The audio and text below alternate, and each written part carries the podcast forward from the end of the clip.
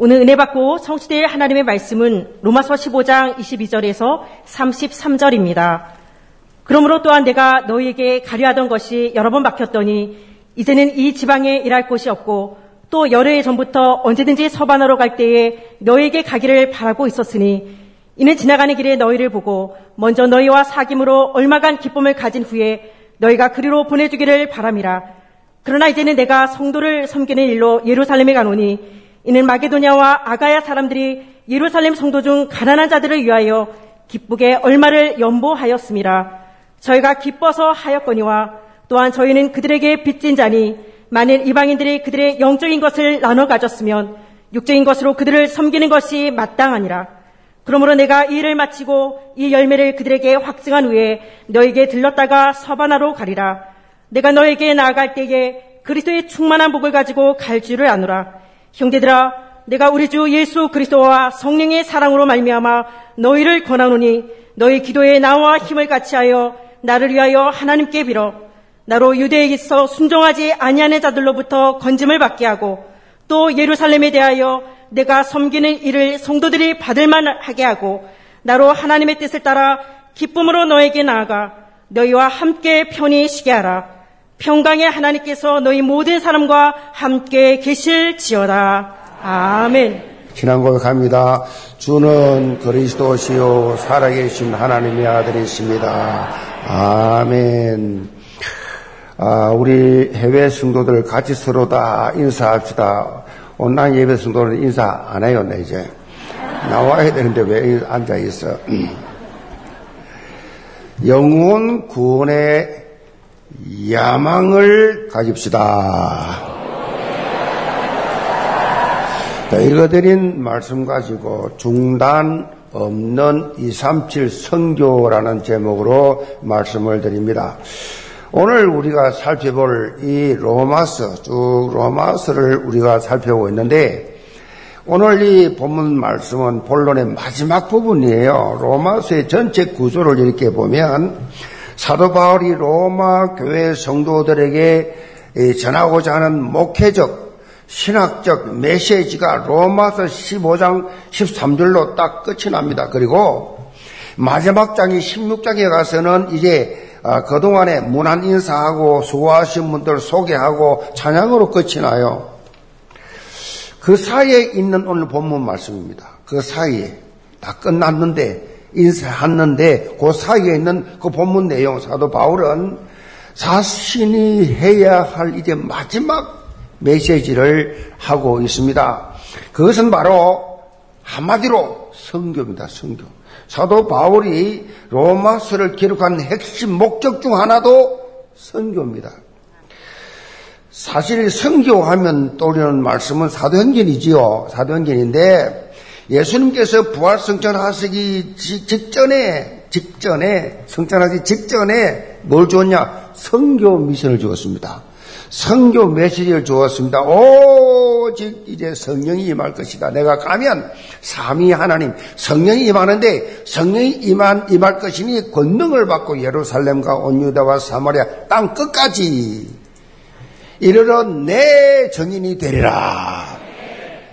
예수가 그리스도라는 사실을 증거하는 정인의 삶을 살아라. 그렇게 말씀하셨습니다. 그래서 우리는 사도행 1장 1절 오직 그리스도 아멘. 1장 3절 오직 하나님 나라. 1장 8절 오직 성령 충만 이 언약 붙잡으면 끝이에요. 이게 성경 66권 정리입니다. 사도행 1장 1절 3절 8절이 66권 딱 정리한 거예요 그러니까 성경이 뭘 말합니까? 성경 내용이 뭡니까? 당신 믿는 믿음이 뭐예요? 그래 질문하면 한마디만 하세요. 성경 전체가 말하는 내용, 내가 만난, 내가 믿는 믿음, 하나예요. 예수가 그리스도. 그거예요, 그거. 뭐, 성경 복잡할 거 하나도 없습니다.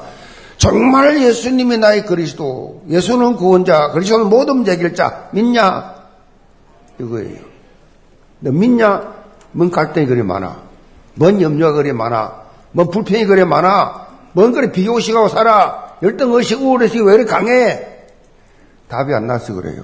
답난 사람 그런 거 없습니다. 아예 먹기 여기 에버가서 오케이. 아멘.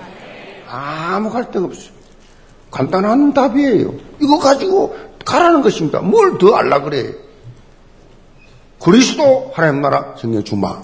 이 끝이에요, 끝. 대단히 유식한 겁니다. 엄청 능력 있는 겁니다. 더 이상 필요 없어요. 더 다른 말 하면 하나님 싫어해요. 이것만 해라. 아멘. 권능을 그래서 이거 하라고 권능 주신 이거 하라고. 이거 하라고 힘 주시면 이거 하라고 하나님께서 여러분 부르셨습니다. 그래서 예수 그리스도의 정인된 삶을 살라는 미션을 성천 직전에 주셨다. 그런데 초대 예루살렘 교회는 이런 성교 미션 실현에 대해서 미지근했어요. 그래서 하나님께서 강제로 그냥 막 핍박이라고 하는 로마를 이용해가지고 흩어버려요. 이 예루살렘 교회를, 초대 교회를. 그 시발점이 뭐냐? 서대반 순교 사건입니다.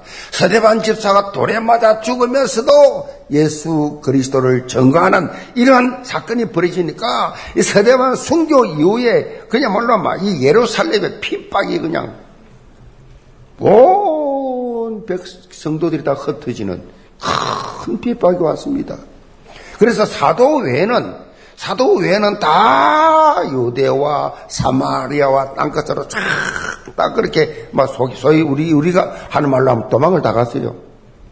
전부 다 흩어졌습니다. 큰 박해가 있었어요. 하나님의 방법이에요, 그게. 평양이 옛날에는요, 동양이 예루살렘이라 그랬어요. 엄청났습니다.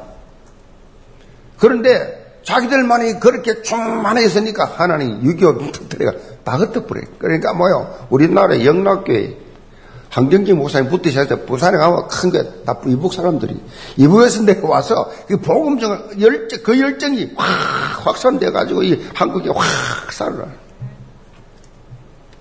연단을 받아야 돼요. 속담을 쭉 터져야 돼요. 그래야 기도 시작하고 그래야 하나님 앞에 돌아온다. 어, 때부터 사마리아 성교 빌리 집사 한 사람 그 안 가는 데입니다. 사마리아는. 근데 그 도망가다 보니까 사마리아 거기에 가서 복음을 전했는데 엄청난 역사에 나왔어.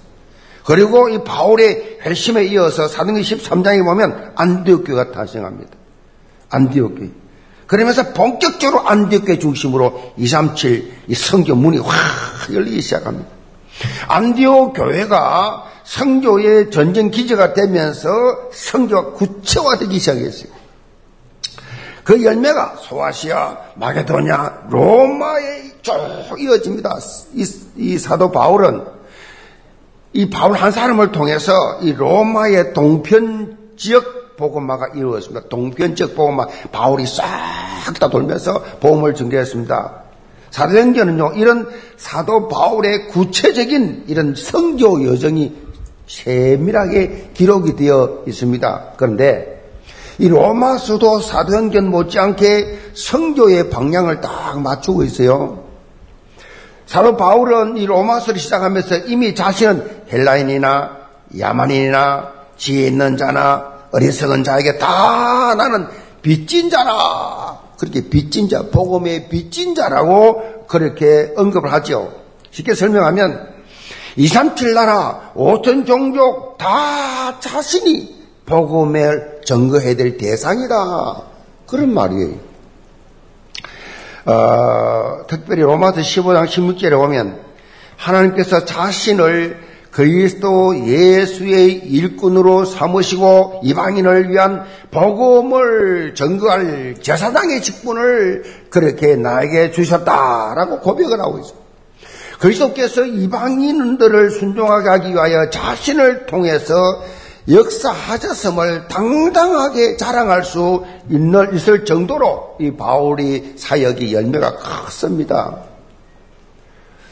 바울이 이 14권의 성경을 썼는데 바울 서신이 없으면요, 목회도 어떻게 해야 될지 모릅니다. 목회도 모르고 실제적으로 이 사도행전 역사 모르니까 뭐 어떻게 성교해야 될지 전될지 모릅니다. 근데 바울이 이걸 다 써놨단 말이에요. 얼마나 큰 은혜인지 몰라요.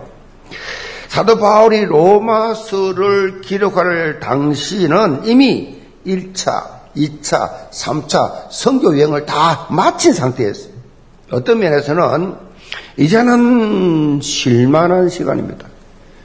평생을 그렇게 성교장에서 죽도록 고생하면서 성교를 마무리했으니까 쉬어야 됩니다. 그런데 바울은 선교 이 현실에 안주하지 아니하고 또 다른 선교 비전을 그렇게 가지고 있다는 사실을 로마 교회 성도들에게 밝히고 있어요, 지금.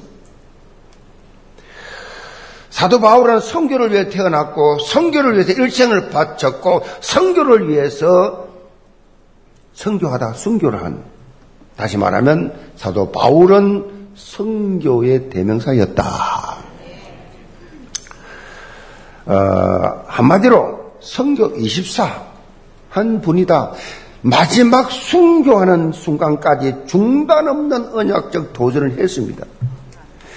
이런 말이 있습니다. 실패하는 사람은 늘 과거의 말을 한다. 평범한 사람은 현재의 말을 한다. 성공하는 사람은 미래를 말한다. 그랬어요. 영계 성도 여러분. 여러분들은 어떤 말을 합니까? 어떤 삶을 살고 있습니까? 사도 바울은 과거에 매있지 아니에요. 뒤에 있는 것은 잊어버리고 앞을 앞에 있는 것을 잡으려고 그 표대를 향하여 뭐요? 예수 그리스도 안에서 하나님이 위해서 부르신 부름을 향하여 달려가노라. 끊임없이 달려갔습니다. 현실에 안주하지 않았습니다. 미래를 향해서 언약적 도전을 해가는 그것이 하나님의 뜻이고 계획이면서 그것이 CVDIP다. 교회적으로 지난 주일에 본당 헌당을 위한 Last 천을 헌신이 목표였던 100억을 돌파했습니다. 그래서 나는 평생 이제 오늘 이후로 말하지 않겠다 그랬는데 헌당위원회에서 또 150을 정해놨어요. 그건 난 잘 모르겠어요. 자, 올해까지 하나님께 작정을 연초에 했으니까 올해까지 한 거 하나님께 드리자. 여러분 그거 아셔야 돼요. 하나님 앞에 작정을 해놓고 하나님 앞에 약속해놓고 안 한다. 이건 어떤, 어떤, 어떤 결과가 오겠어요? 하나님 앞에 약속해놓고. 교회를 개척할 때요, 그런 분들 봤어요. 약속해놓고 도망가가 없어버려요. 도망가버려요. 부담스럽다고 해놓고. 이야, 간땡이 크다. 결말들 다 안 좋아요. 하나님 앞에 약속해놓고. 저는 매일 기도합니다. 하나님 1927명, 하나님의 작정한 분들이 있습니다. 하나님 앞에 드릴 수 있는 믿음 주시고 환경을 축복하여 주옵소서. 저는 매일 기도합니다. 그래서 작정한 분들이 있기 때문에 올해까지 갑니다. 이제는 237 성교를 위해서 본격적으로 그 발걸음을 내디뎌야 합니다. 코로나19 팬데믹 때문에 중단되었던 이 해외 전도 캠프 다시 시작합니다. 지난 주간에 이제 한 주간 필리핀 민도르 지역과 팔라완 이 지역의 사전 전도 캠프를 진행하고 왔습니다. 자, 9월에 봉전 전도 캠프가 이제 9월 달에 진행이 그렇게 됩니다. 제가 이 청년의 237, 237 나라 정탐꾼으로서 237 나라 현장을 다 분석해서 보고해라. 그렇게 미션을 주어 주었습니다. 특강하면서. 그 지금 잘 진행되고 있어요. 10월 본당 헌당 예배 후에는 237 장로를 세우는 임적이 진행됩니다. 모든 것이 지금 일사불란하게 잘 진행되고 있습니다. 영계 전 성도가 영적으로 깨어서 성교 흐름을 잘 타시기 바랍니다. 그래서 오늘 말씀처럼 중단 없는 237 성교 주역으로 당당히 세임 받으시기를 제으로 축복합니다. 그럼 첫째로 성교 열정입니다. 22절을 봅니다. 그러므로 또한 내가 너에게 가려하던 것이 여러 번 맡겼더니 이제는 이 지방에 일할 곳이 없고 또 여러 해 전부터 언제든지 서바나로 갈 때에 너희에게 가기를 바라고 있었으니 이는 지나가는 길에 너희를 보고 먼저 너희와 사귐으로 얼마간 기쁨을 가진 후에 내가 거리로 보내주기를 바람이라. 이 바울은 로마 교회 성도들에게 자신의 선교 비전을 구체적으로 밝히고 있습니다.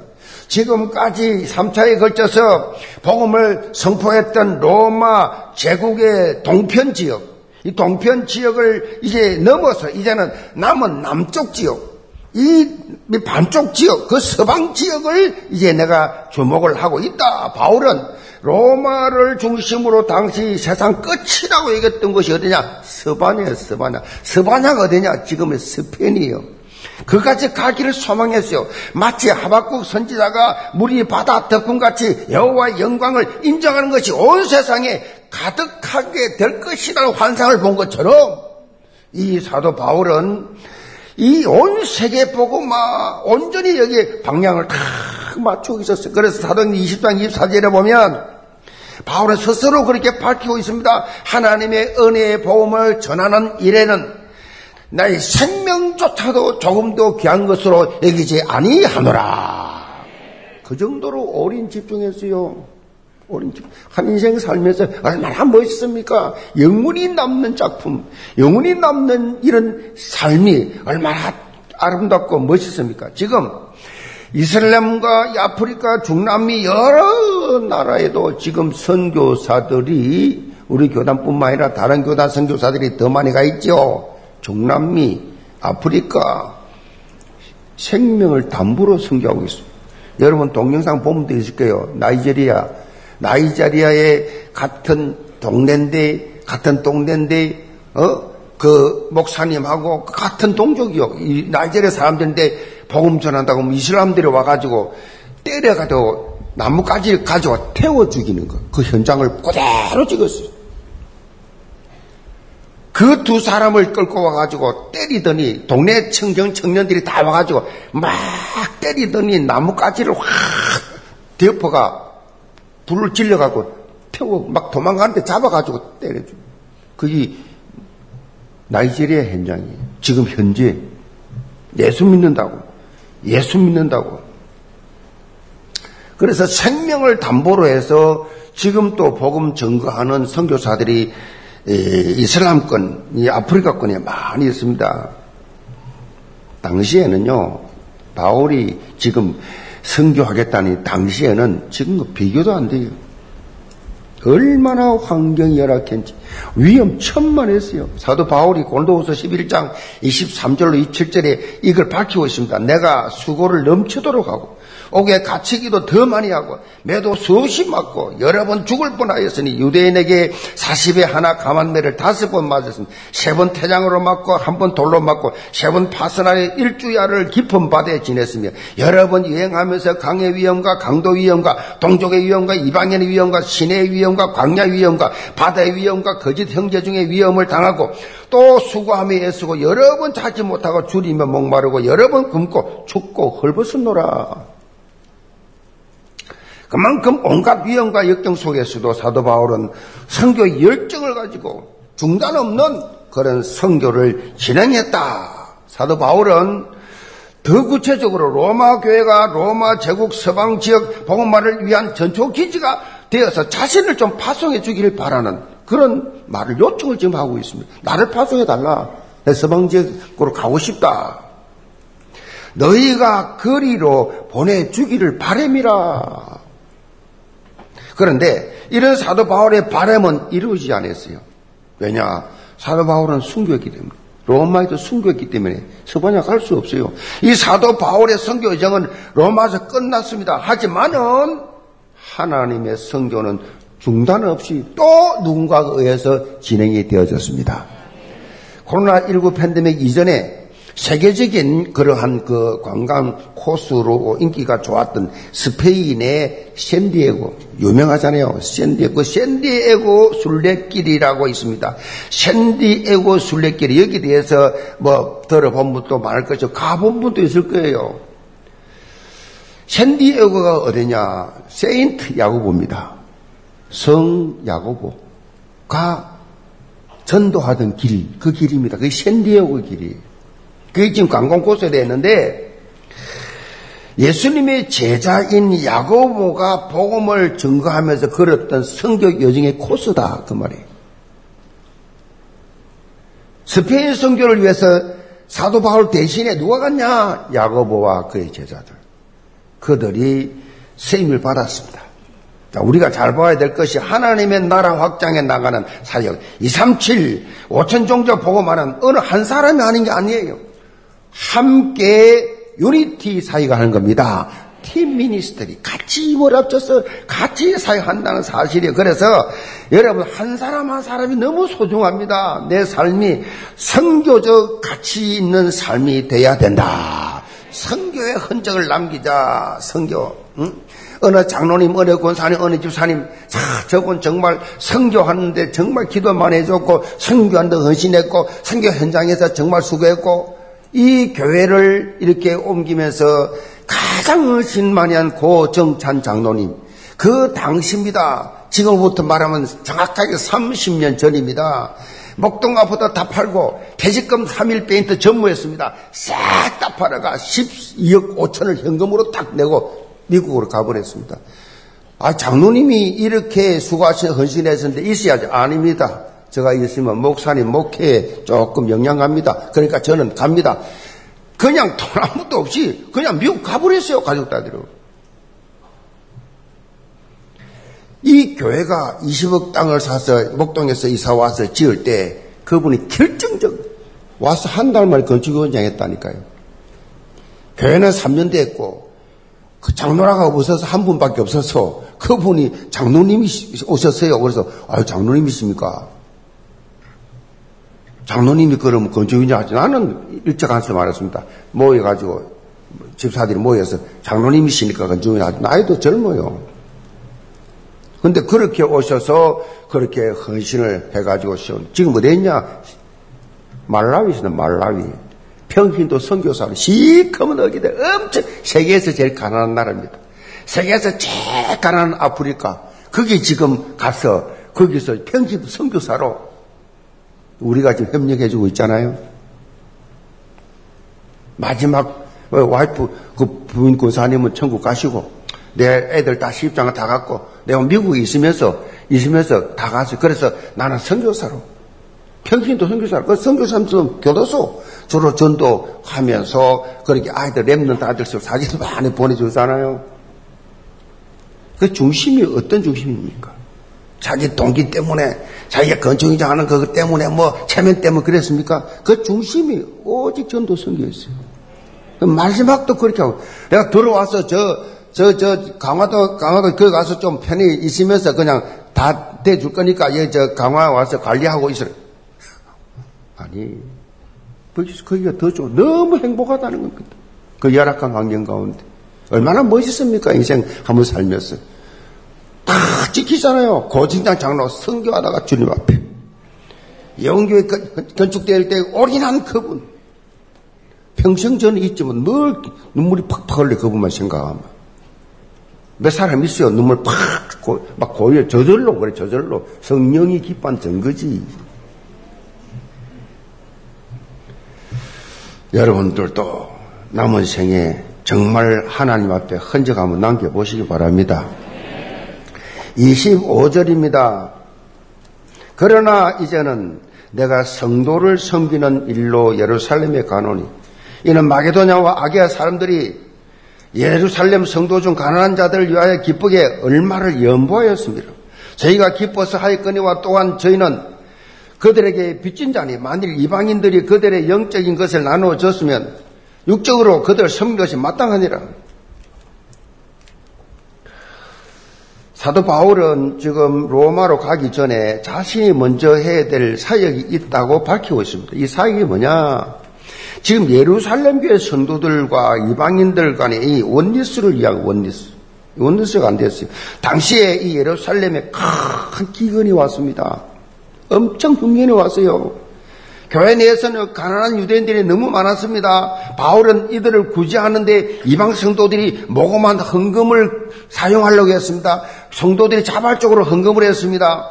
이 일이 유대인 성도들과 이방인 성도들 선입견과 편견을 다 내려놓고 주관해서 서로 하나됨, 이 하나됨을 이루는 중요한 기회라고 바울은 여긴 거예요. 이 구제 헌금을 바울이 직접 가지고 예루살렘을 가겠다는 것입니다.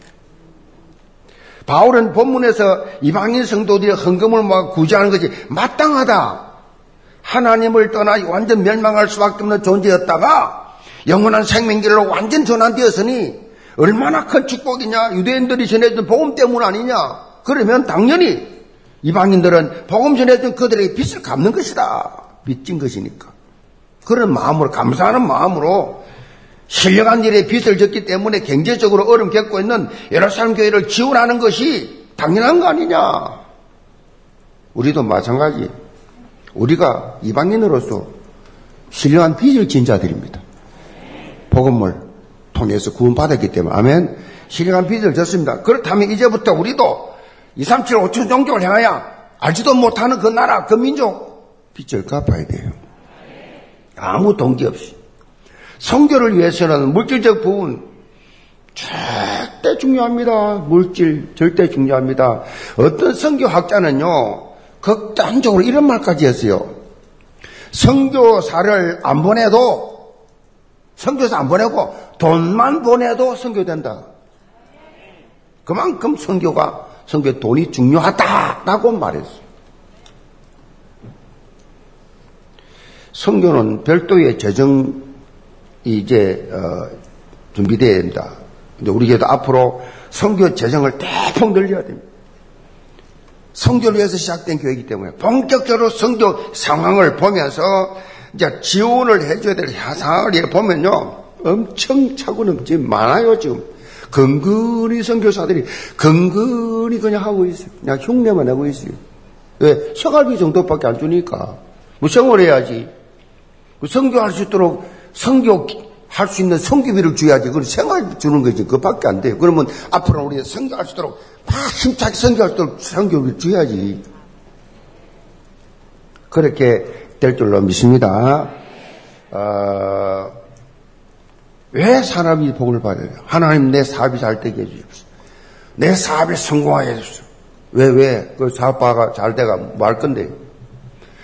산업인이 하나님 앞에 기도할 때는요, 성교 전도가 붙으시 됩니다. 이 성교를 위해서, 이 전도를, 이 영혼구를 위해서 하나님 이 기업을 사용하여 주옵소서. 이걸 복음 경제, 빛의 경제 그렇게 말합니다. 복음 경제, 빛의 경제. 그래서 성교하는 기업입니다. 그 기업은 사실 남들은 모르지만은 하나님 보실 때는 성교를 위해서 올인하니까. 그러니까 우리 집사님 중에는요, 그런 분이 있어요. 뭐 성교지에 돈이 뭐 성교사 필요하다고 막, 막 천만, 이천만 보내고 성교제 뭐꼭 필요한 걸 직접 막 아무도 모르게 하나님 앞에서 하는 분들이 있어요, 지금. 생색 안 내고. 하나님 앞에서 하는 분들이 있다니까요. 성교에 투자하는 것이 가장 가치 있는 투자예요. 따라서 봅시다. 성교에 투자하는 것이 영원한 투자다. 하나님 응답의 시간표는 잘 들으세요. 성교를 중심에서 이루어집니다.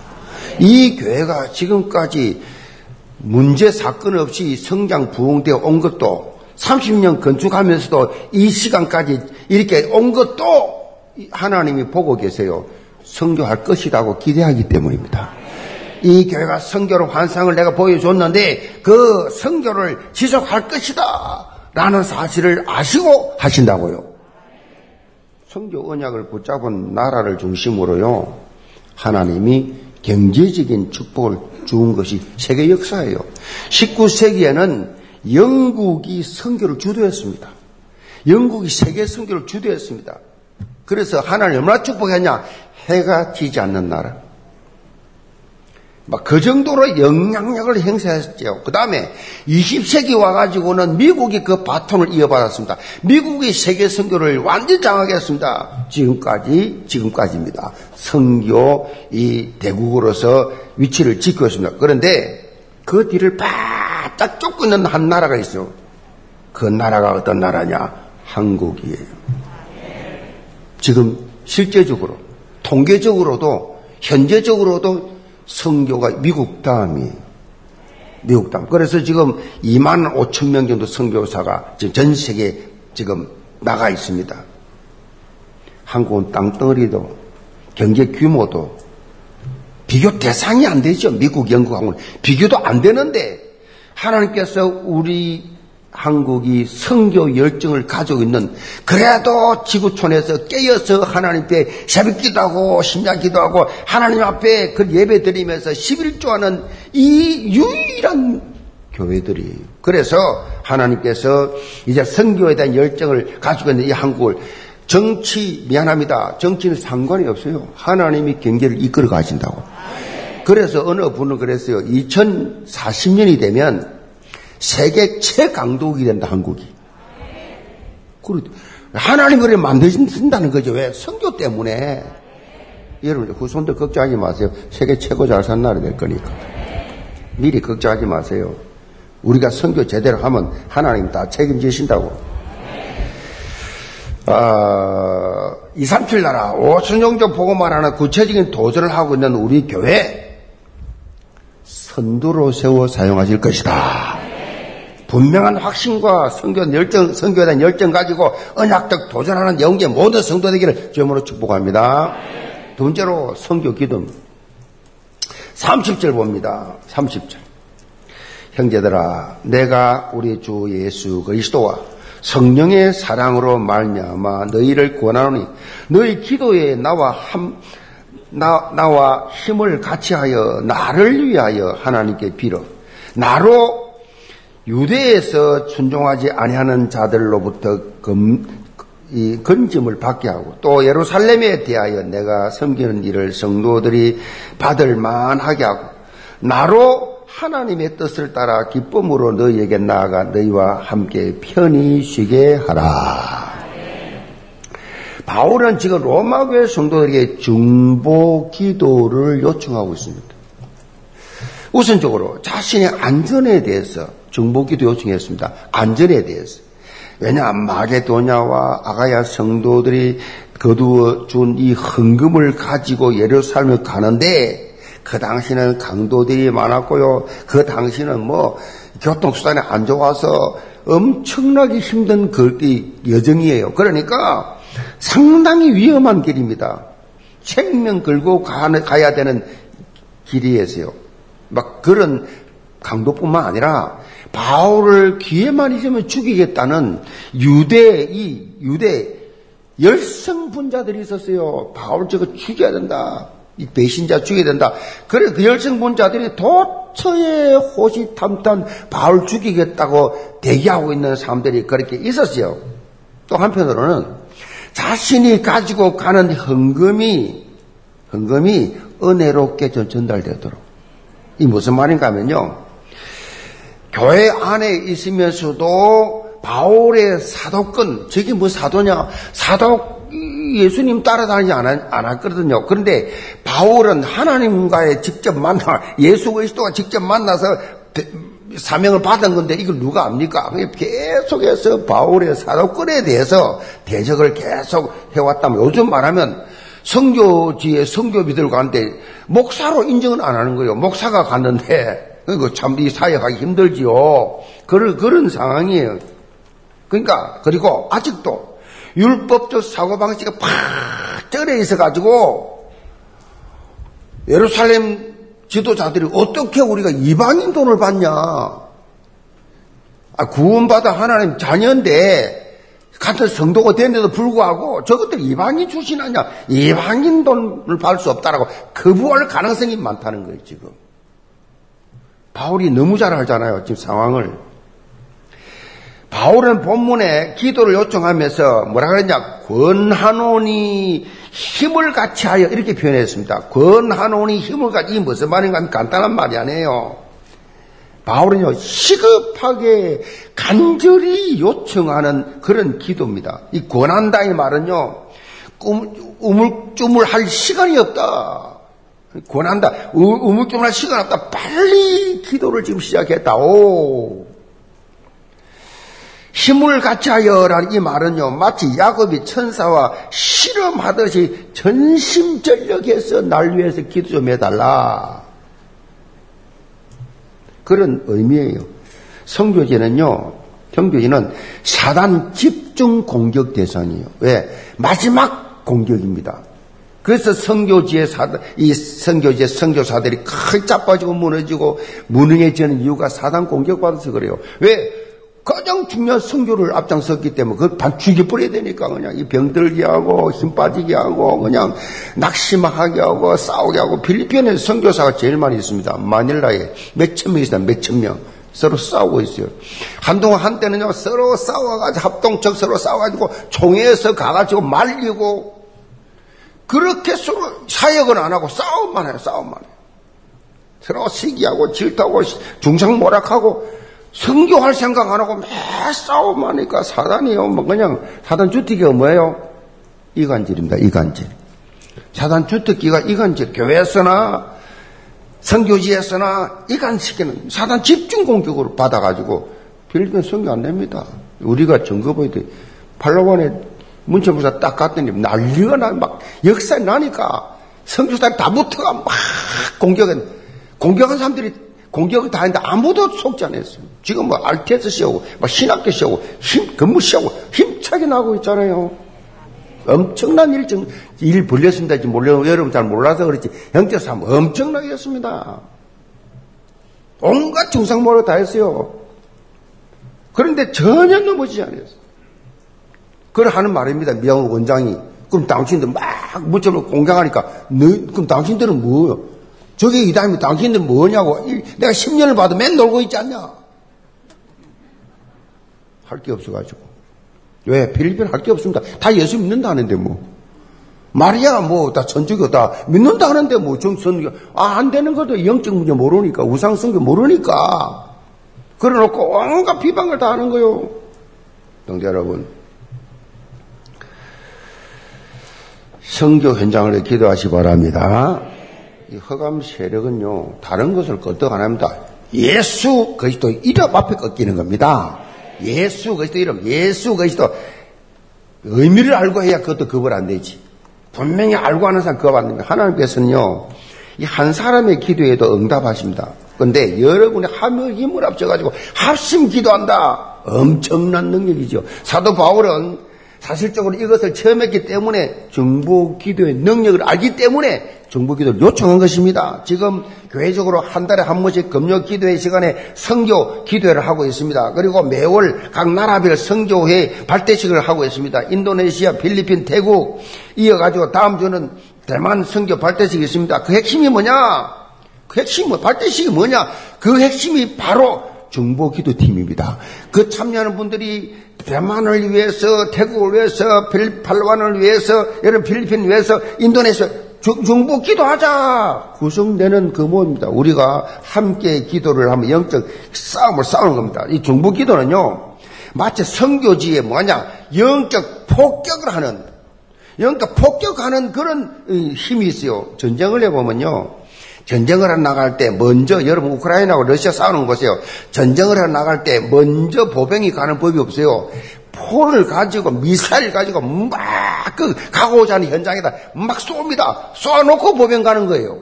쏴놓고. 어, 여러분 중보기도가 뭐냐? 미사일로 포로 막 공격하는 것을 중보기도라 그래요. 막 쏘는 겁니다. 흑암이 무너지도록 그 불신앙이 무너지도록 이, 이 성결 방해하는 흑암이 무너지도록 막 쏘는 겁니다. 그리고 우리 캠프 가는 겁니다. 자, 그러니까 여러분의 성교 기도가 얼마나 중요하고 가치인지 아셔야 돼요. 여러분의 정시 기도 시간 꼭 2, 3, 7 나라 현장을 위해서 또 여러분 국내 다민족 현장을 위해서 기도하시 바랍니다. 여러분의 정시 기도, 여러분의 이 중보 기도, 어? 이 기도가 엄청난 힘이 돼요. 에스겔 37장에 보면요. 마른 뼈들이 막 살아나고 큰 군대를, 뼈들이 살, 어, 군대를 이루는 이 응답이 여러분 중보 기도 통해서 일어난다. 영계 모든 성도들 현장 성교 현장을 위해서 기도의 절박성을 깨닫고 기도의 동자가 되어서 2, 3, 7 나라고 전종적 복음을 이루는 해븐의 미션 주역에 여러분 다 쓰임받게 되기를 주임으로 축복합니다. 결론입니다. 19세기 영국에서 강력한 복음 전도와 이웃사회를 향한 구제 사역, 사랑의 사역을 통해서 잠들어가던 영국 사회의 지각 변동을 그렇게 일으킨 사람이 있는데 그 사람이 바로 구세군 운동을 장시한 윌리엄 부스입니다.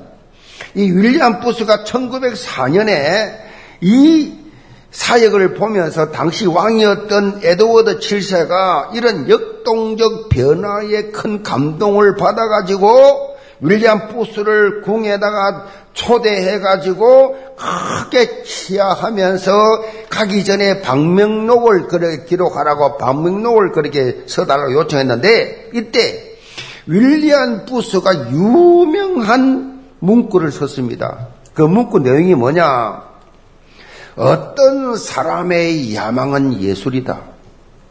어떤 사람의 야망은 명성이다. 어떤 사람의 야망은 황금이다. 그러나 나의 야망은 사람의 영혼이다. 이렇게 탁 썼어요. 성도 여러분, 여러분의 야망은 무엇입니까?